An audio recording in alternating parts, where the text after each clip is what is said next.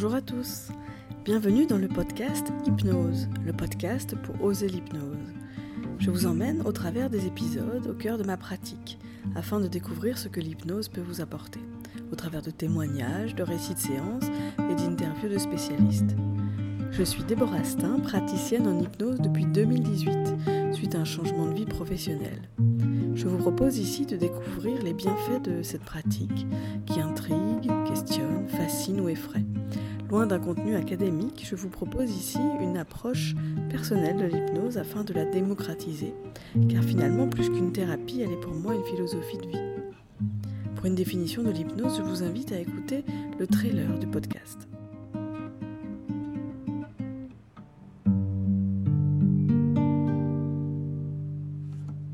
Aujourd'hui, j'aimerais vous inviter à réfléchir aux bienfaits de la pause. L'hypnose, l'auto-hypnose est en effet une façon de faire une pause. Définissons ce mot, la pause. Je ne parle pas évidemment ici de la pause cigarette ou de la pause papotage avec ses collègues, mais bien une pause mentale. Le fait de prendre un temps au calme pour se poser et déconnecter de l'environnement, de la vitesse de sa journée, de ses pensées. Le simple fait de prendre ces quelques minutes à fermer les yeux suffit à avoir des bénéfices mesurables sur l'état psychique et physique. L'hypnose, évidemment, est une forme de pause, de pause par rapport au monde. On permet ainsi au corps de se relâcher, de se reposer, de se détendre, pendant que notre psychisme, lui, peut accéder à autre chose, une dissociation corps et esprit bienfaitrice. Notre cerveau est régulé par des cycles ultradiens, ce qui signifie littéralement plusieurs fois par jour. Et ces cycles sont des variations psychobiologiques, composées de rythmes alternant période d'activité et période de repos. Cela se représente souvent par une courbe sinusoïdale. Environ toutes les 90 minutes à 1h30, la courbe d'attention de notre cerveau baisse. Et ainsi, nous faisons comme une pause, signifiant un besoin de se régénérer. C'est ce moment, vous savez, où votre esprit s'égare alors que vous travaillez, ou bien euh, que vous sentez un, coup de fatigue, ou même une grande faim qui arrive. Aussi, en écoutant son corps et ses besoins de pause, on peut réguler ses humeurs et même sa chimie. Ernest Rossi, psychologue américain, collaborateur d'Erickson, a beaucoup étudié ce phénomène. Il explique l'importance de ces phases de repos. Je le cite en acceptant les phases normales de votre repos ultradien et en vous autorisant à les apprécier lorsqu'elles surviennent au cours de la journée, vous permettez au processus d'autorégulation de votre corps et de votre esprit de traiter et de résoudre les problèmes. Cela sous-tend évidemment le fait que notre corps est plein de ressources et sait se régénérer, se réguler, parfois même se soigner, si on lui en donne l'occasion. Continuons donc avec la pensée de Rossi, dans son ouvrage. Alors accrochez-vous. La nouvelle approche neuroscientifique de la psychothérapie, de l'hypnose thérapeutique et de la réadaptation, un dialogue créatif avec nos gènes. Il explique ce qui se passe lorsque nous luttons contre cette tendance naturelle du corps à cette pause. Il nomme cette réponse la réponse ultradienne de stress. Écoutez donc ce scénario. Étape 1. On constate des signaux d'invitation à la pause. Le refus des appels de la nature à satisfaire votre besoin de repos et de récupération de vos forces, ainsi qu'à rechercher votre bien-être, vous conduit à faire l'expérience du stress et de la fatigue. Étape 2. Vos concentrations hormonales grimpent. La poursuite de votre lutte contre la fatigue vous amène à sécréter les hormones du stress qui court-circuitent le besoin de repos ultradien. Pendant un petit moment, les performances s'améliorent aux dépens d'une usure de la machine, si bien que vous vous enfoncez un peu plus dans le stress et ressentez le besoin de stimulants artificiels comme de la caféine, nicotine, alcool ou même cocaïne, ou d'autres choses. Étape 3. Survenue des défaillances. De nombreuses erreurs altèrent vos performances, votre mémoire et apprentissage. Des problèmes émotionnels deviennent évidents. Vous devenez déprimé ou irritable, mais aussi brutal envers vous-même et envers les autres. Étape 4, le corps se rebelle. Maintenant, les symptômes psychosomatiques habituels font leur apparition et vous obligent à vous arrêter et à vous reposer. Ils vous laissent avec un sentiment tenace d'échec, de dépression et d'atteinte corporelle.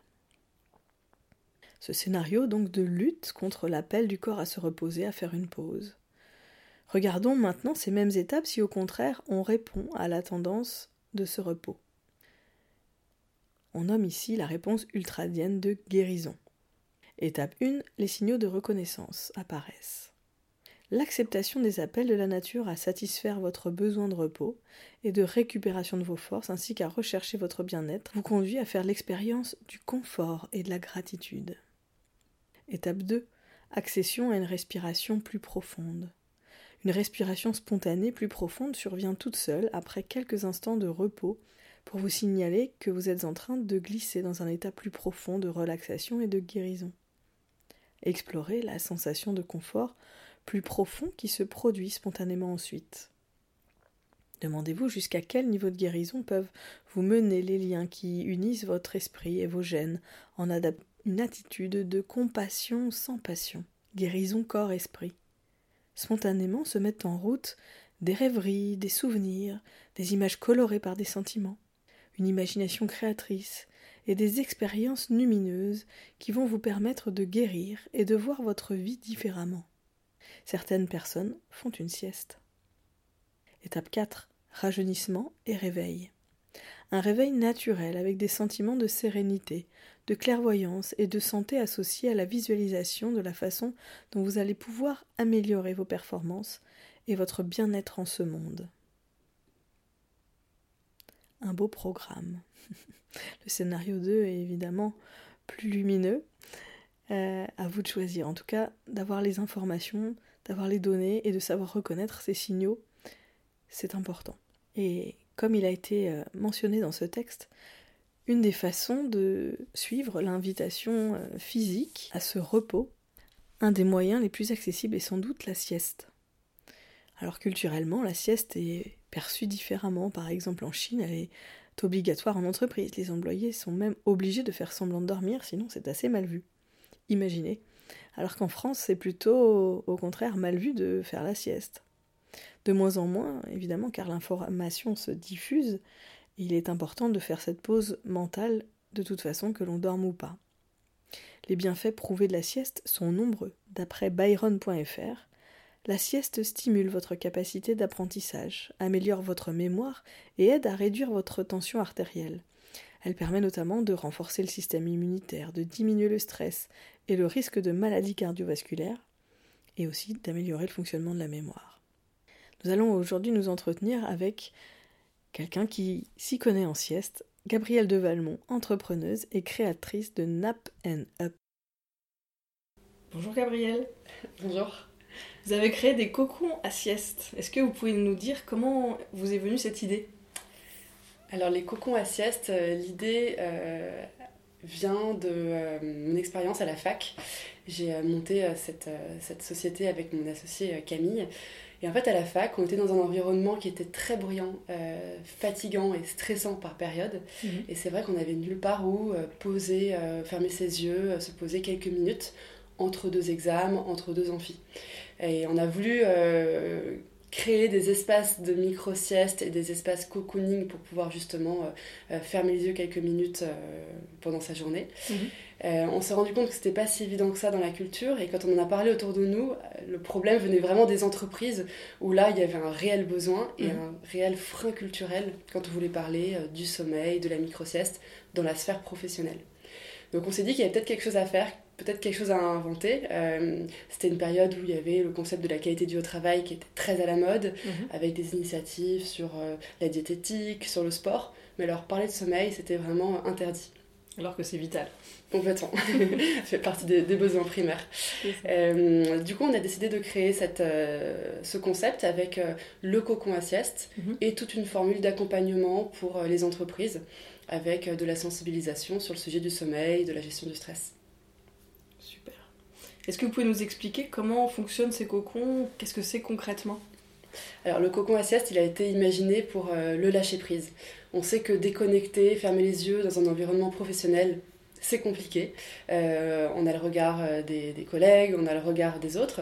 Et du coup, on a voulu créer un espace, un concept très cocooning, très régressif. D'où cette idée d'avoir une isolation visuelle. Donc le cocon à sieste, c'est un fauteuil ergonomique mhm. Avec un peu comme une capote de poussette, une capote qui vient se refermer partiellement sur le corps pour offrir un espace d'intimité. On compare vraiment à un landau taille, taille adulte. D'accord. Donc on a les jambes qui remontent très légèrement pour les personnes qui travaillent debout toute la journée, par exemple. un petit coussin, un socle qui surélève. Et voilà, on s'installe. Euh, c'est un objet qui est déconnecté. Il n'y a pas euh, de technologie, il n'y a pas d'électronique. On s'installe, on referme la canopée et on ferme les yeux. Et au-delà du cocon, on a des audios d'accompagnement qui permettent d'écouter des petits programmes de sophrologie pendant cette micro-sieste. Donc on va télécharger une application sur laquelle on retrouve des audios. Donc là c'est sur le téléphone Sur le téléphone. On se laisse guider euh, et on se fait réveiller à la fin de l'audio par un petit réveil dynamique. D'accord. Où est-ce que vous êtes euh, implanté? Alors aujourd'hui, nos clients se trouvent euh, partout en France, mais également euh, en Belgique, Luxembourg, Suisse, Allemagne et au Canada. On a nos premières installations récentes à Montréal. en termes de, typologie d'entreprise, c'est vrai qu'on a commencé notre activité avec surtout des, des, grandes entreprises, des entreprises privées. Euh, puis très vite, euh, il y a eu le Covid.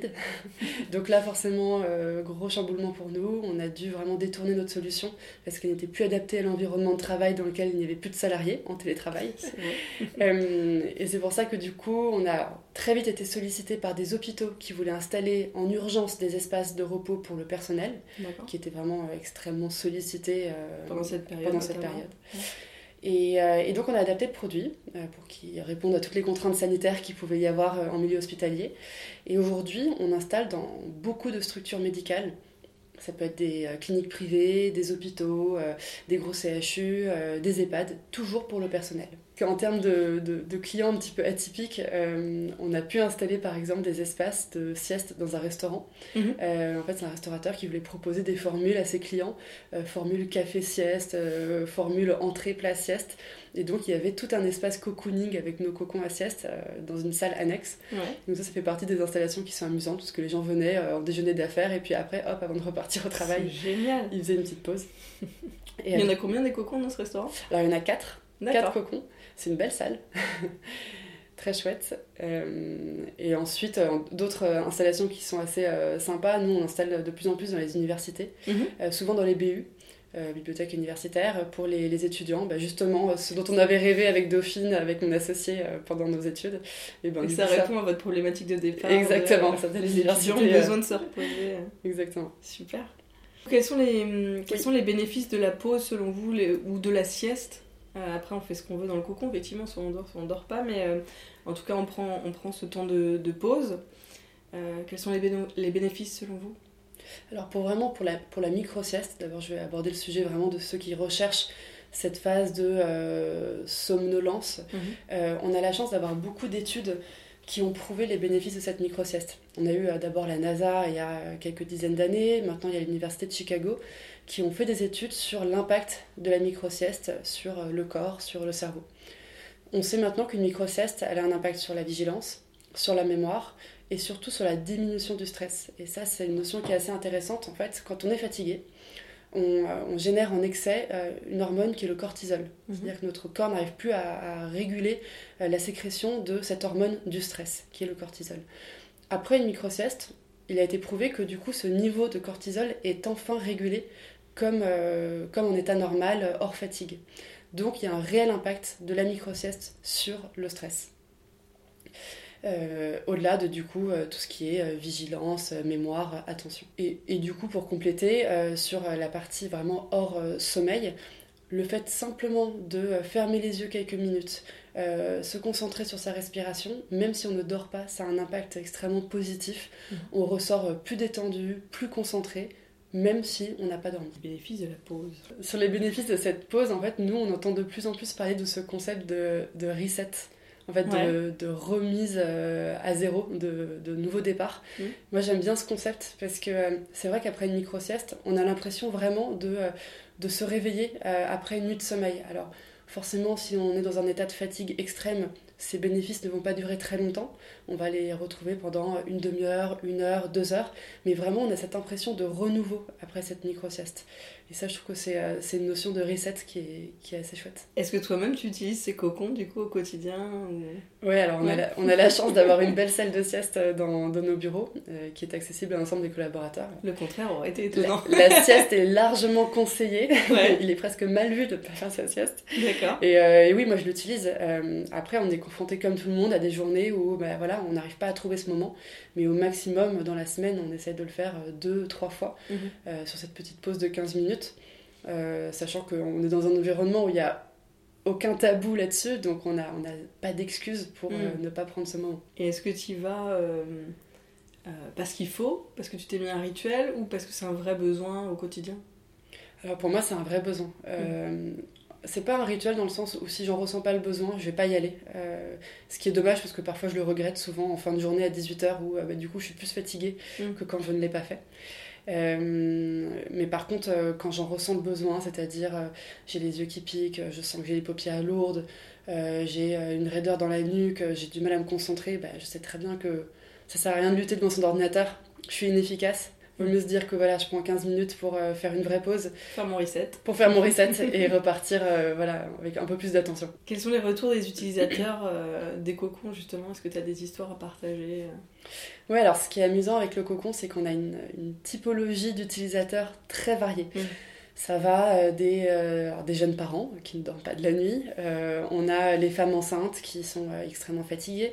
On a les insomniaques qui ne trouvent pas le sommeil la nuit mais qui arrivent à le trouver en journée. On a vraiment une typologie très large. On a les migraineux qui font euh, des siestes de manière préventive. Mmh. Euh, donc on a beaucoup de retours d'expérience de personnes qui parfois même nous envoient des petits messages euh, pour nous raconter leurs histoires, ce qui est assez, assez sympa. On a deux, trois, des, trois expériences qui sont, qui sont assez significatives.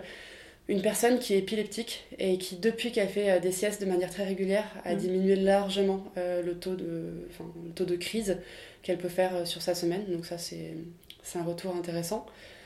On a euh, également un retour qui est très chouette, c'était il y a environ deux ans.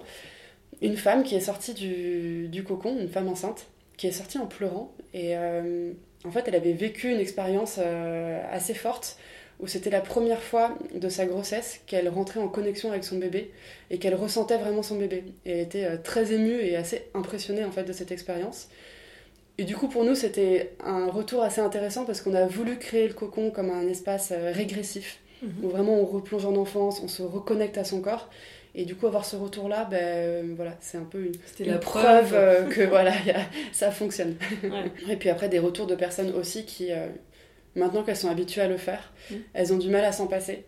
ce qui est plutôt positif pour nous, mais c'est vrai qu'en fait, quand on, quand on réussit à faire cette micro-sieste, à se mettre en condition, les bénéfices sont tels qu'en fait, on n'imagine pas une journée où on n'aurait pas sa micro-sieste, parce qu'on en connaît tellement les bienfaits euh, que ça paraît euh, presque fou de, ne pas la faire. Donc des personnes qui vraiment euh, se sont mis à faire la micro-sieste depuis qu'elles ont des cocons.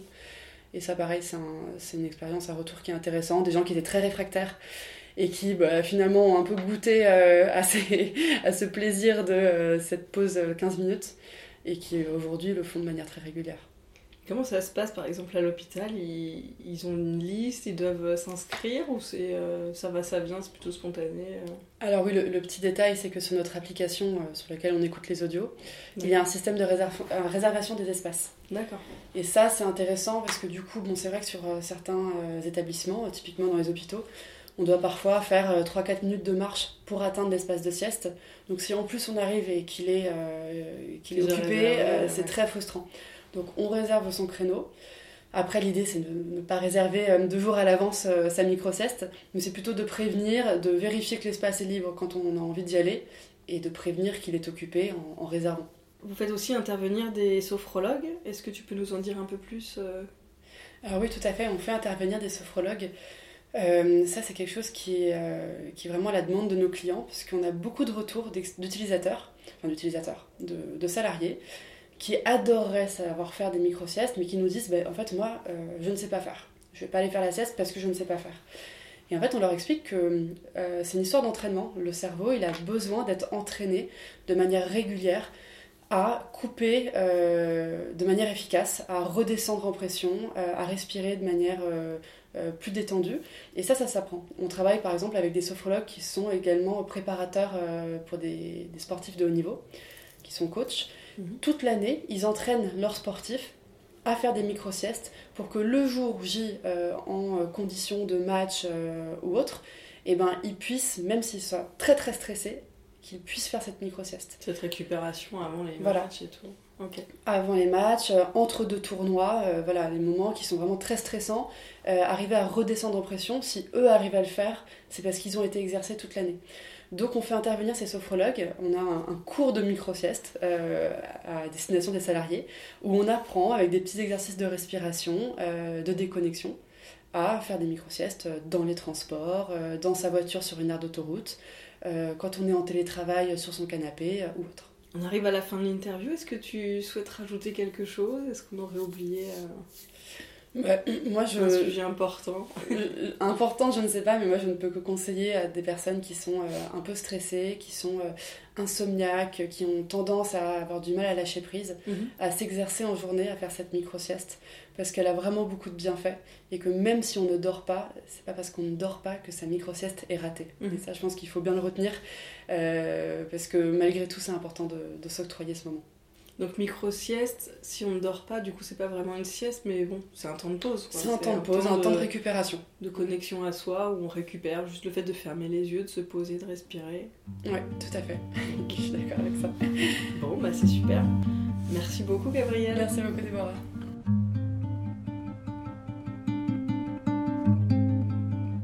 Je vous propose maintenant de tester les bienfaits de la pause en ne faisant rien. Oui, c'est étonnant. Mais le protocole de Gaston Brosseau, qui s'intitule Ne rien faire, l'est aussi. Bonne écoute. Installez-vous confortablement, isolé, tranquille, pour prendre ce moment de pause pour vous. Idéalement, vous pouvez mettre des écouteurs pour être pleinement immergé dans l'expérience. C'est parti. Vous pouvez fermer les yeux. À partir de maintenant, je vous demande de ne rien faire. Ne rien faire. Cela signifie que vous n'avez même pas à m'écouter. Une partie de vous va demeurer à l'écoute de ce que je dis et c'est amplement suffisant. Vous avez le loisir d'aller vous promener intérieurement où vous le désirez. Sentez-vous libre. Vous ne faites rien. Vous ne faites rien pour vous détendre. Vous ne dépensez aucune énergie à vous relaxer. Vous ne faites rien. Les économies d'énergie à ne pas vouloir vous détendre, à ne pas vouloir vous relaxer, se rassemblent en vous et vous pourrez les utiliser à votre guise.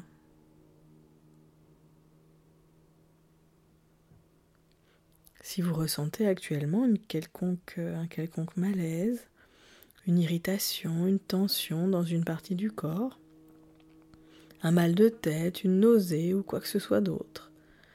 Ne faites rien. Ne faites rien d'autre que de les identifier et reconnaître leur présence. Mais vous ne faites rien pour les transformer. Si vous ressentiez actuellement du bien-être, du confort, une grande relaxation dans une partie de votre corps, dans votre esprit ou quoi que ce soit d'autre, ne faites rien d'autre que de les identifier et reconnaître leur présence. Et ne faites rien.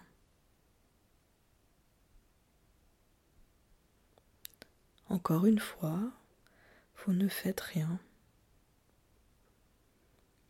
Vous ne faites aucun effort pour vous détendre vous ne dépensez aucune énergie à tenter de vous relaxer. Vous ne faites rien. Au même titre que les énergies que vous accumulez dans votre sommeil, le fait de ne rien faire vous procure une réserve d'énergie qui sera disponible quand vous en aurez besoin. Quand vous ne faites rien, vos cinq sens continuent à vous fournir une multitude d'informations. Vous entendez la voix et d'autres bruits du lieu où vous êtes. Et même si vos paupières sont fermées, vous enregistrez toutefois une certaine lueur. Vous pouvez aussi sentir une odeur, un parfum. Vous pouvez continuer de goûter quelque chose au niveau de votre bouche Vous pouvez sentir votre corps sur le fauteuil et tant d'autres perceptions avec vos sens. Et tout ceci vous permet de prendre connaissance de votre schéma corporel, de l'ensemble de votre corps. Votre épiderme, par exemple, vous donne une indication assez juste de la température ambiante. Vous constatez que vos cinq sens vous donnent une lecture fidèle de la réalité. Et ne rien faire, c'est prendre conscience que vos sens vous fournissent un cadre de référence qui vous aide à vous situer par rapport à l'extérieur. Cela pourra toujours vous rassurer et cela peut vous permettre d'établir votre point d'origine, celui qui vous met en contact avec votre propre identité essentielle. Vous continuez de ne rien faire. Vous n'avez pas à tenter de vous relaxer de vous détendre. Vous ne faites rien.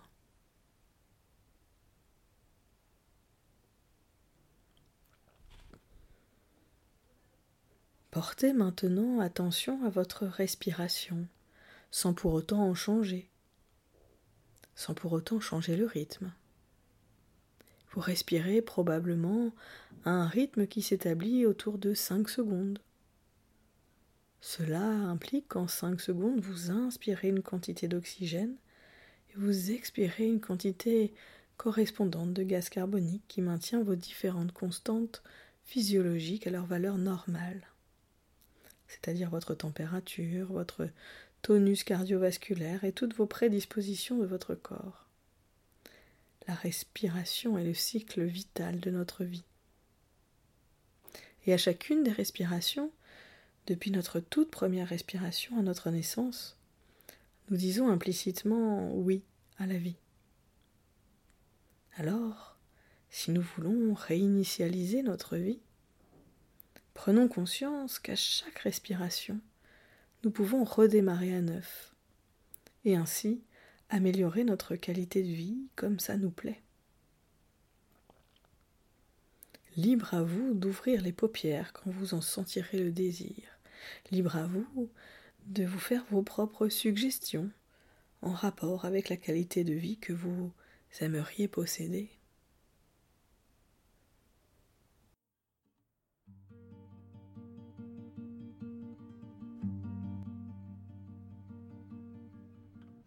L'épisode touche donc à sa fin. Je vous remercie de l'avoir écouté. N'hésitez pas à mettre des commentaires ou à partager si vous avez aimé. Merci beaucoup. À très bientôt pour un prochain épisode.